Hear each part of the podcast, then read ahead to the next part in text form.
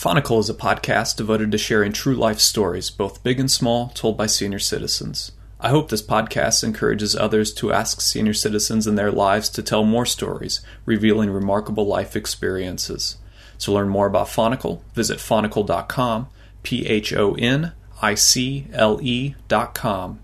I would now like to introduce you to Ed Buddy, born nineteen forty in Highland Park, Michigan, and now living in Overland Park, Kansas.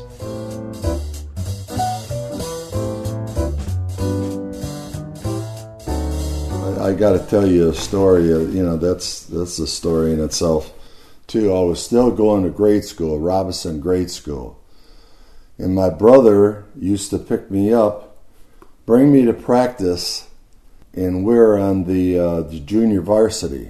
And I used uh, an assumed name, Harold Maynor. That was a buddy of my brother's. So I went under Harold Maynor for a year, and then we started playing games.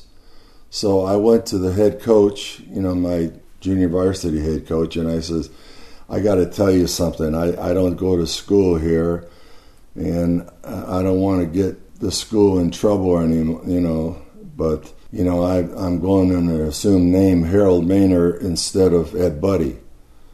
Uh, my brother's Bob Buddy. You know, he was playing also. He said, um, thank you for, you know, coming up to me and telling me the story so we don't have to forfeit any of the games, you know, junior varsity anyway. Well, the head coach learned that about me, and he said, you know, before you do anything, I want you to come to my office. He, he, he told me that, you know, if you hit people harder than they hit you, they will get the brunt of the, the injury, you know, so to speak.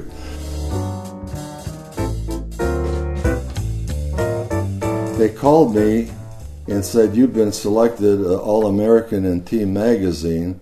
All the players are uh, are going to be on the Dick Clark Show. So the Dick Clark Show, we, they flew me to New York, and at the, the Little Theater, that's, that's where uh, the show was.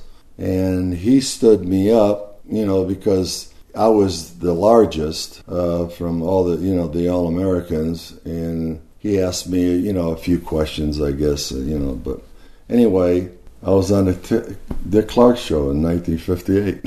So, you know, that, that was great because I, I used to watch him on T V all the time. Was that your first trip to New York? I didn't say, oh, yeah, yeah. Yeah, that was, yeah, I flew on a two-prop jet. And two props, I mean, not jet. Yeah. Two props.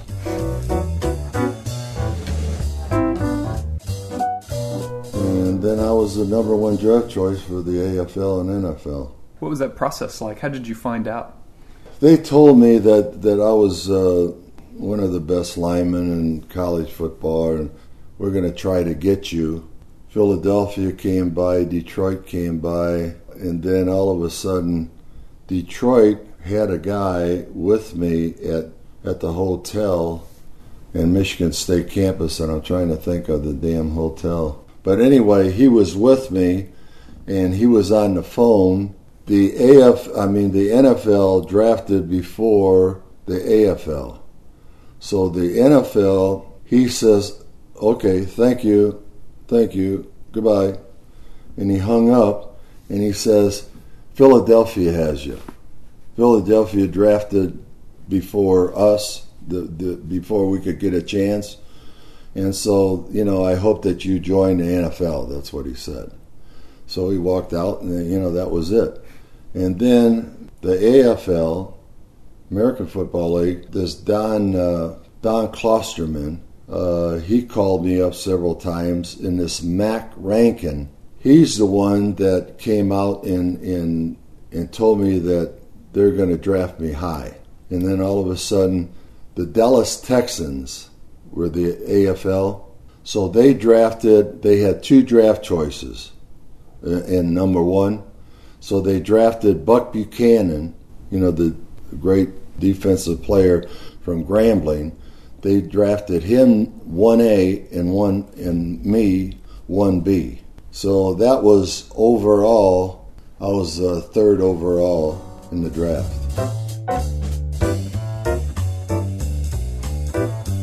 But um, Buck and Bobby and I were the, in the college all-star game. We came here in uh, in sixty-three, and uh, Don Klosterman and his wife Claire uh, drove us to Liberty at the William Jewell College. That's another story. You know, I went up to their room and I said, uh, let's go see, you know, what this town is all about. I read it in, in history because I love history. That's what Jesse James and his brother Frank uh, robbed the bank, the Daylight Bank. Mm-hmm. So anyway, I said, let's go have a beer. So we went into this bar and we, well, you know, we were sitting in a booth. And we were sitting there for about five, ten minutes and just, you know, rehashing the the, uh, the college all-star game and, you know, what it's like to be in the uh, N F L or A F L. And uh, we're just making, you know, a little conversation, and all of a sudden, we're not getting served. This is nineteen sixty-three. So I went like this to, to the bartender. So the bartender came and he says, yes, sir, uh, what can I get you? And uh, I won't serve the people that you're with. Can you believe that? nineteen sixty-three, I swear to God. And I said, well, if you don't serve them, you can't serve me. So we walked out. And I said, I said to Buck and Bobby, I said, man, I didn't know how far down south we were. Maybe I shouldn't say that, but I, you know, I, you know, I was shocked. I was shocked because in Detroit we played all black high schools, you know, and we, I didn't think anything of it. I mean, they put on a jockstrap just as, you know, just like uh, like I did. Who were the most memorable Chicago Bears you played against? Well, probably Buckus. I mean, he was he, he was all over the place. Mm-hmm. I mean, he was in his prime. He was one year behind uh, behind me. We pay, played Illinois because I, you know, went to Michigan State. Uh, Duffy Doherty, uh, our head coach, says, they had this middle linebacker that they think that's he's really talented, and, and you know what we're going to do? We're going to go right at him. Now, what the hell? I mean, why did my coach, you know, Duffy Doherty, say we're going to go right at him? That was his forte. I mean, because he was so big. Shit, he was like two fifty-five, two sixty. So that was, I mean, we lost, of course. Did you play against Lyle Altado?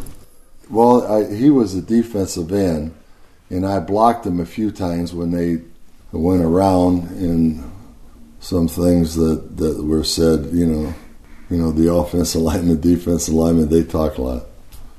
So, the, you know, one time we were playing in Kansas City, and he says, you know, I'm going to come here and, and wipe you out. And I said, come on.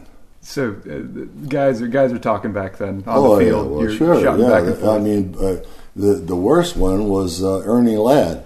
Ernie Ladd, uh, God rest his soul. You know, he was playing with San Diego for a long time. When I first played against him, I always, you know, admired guys that had those veins down here. So, yeah, yeah. Anyway, I ran up to the line and I looked at that big son of a bitch. And he got down, and you know, and I saw that big old vein, vein down there. I said, "Shit, this is going to be a long game." But anyway, he says, "Buddy, I like you. I could put you out of the game right now, but I like you. I keep you around."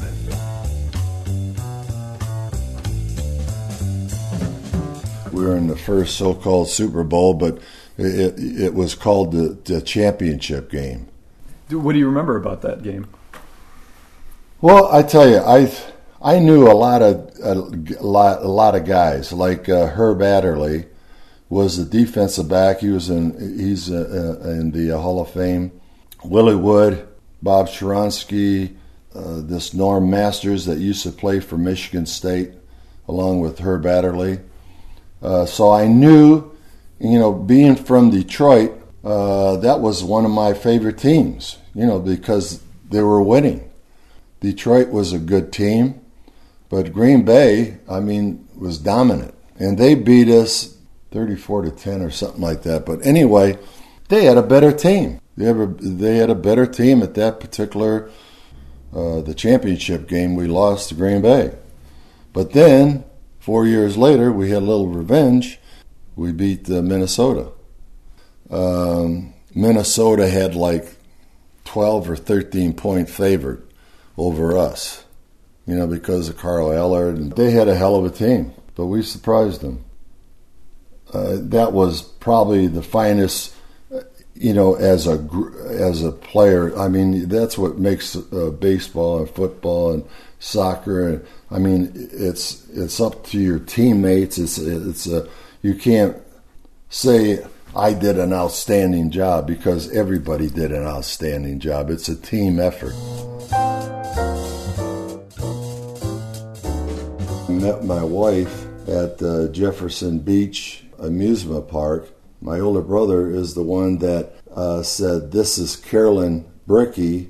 So I met her in high school, and before you know it, you know, we had a baby and got married in nineteen fifty-eight, and that was Brad Buddy. That was my first, and then I had Tion, and then J B, or Johnny.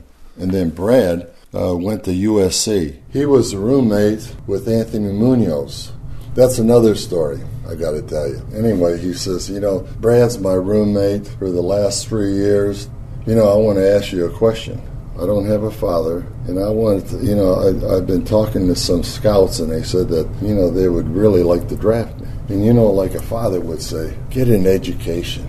You know, because Anthony was hurt a couple years in a row, but they still knew that he was a hell of an athlete. So anyway, Cincinnati...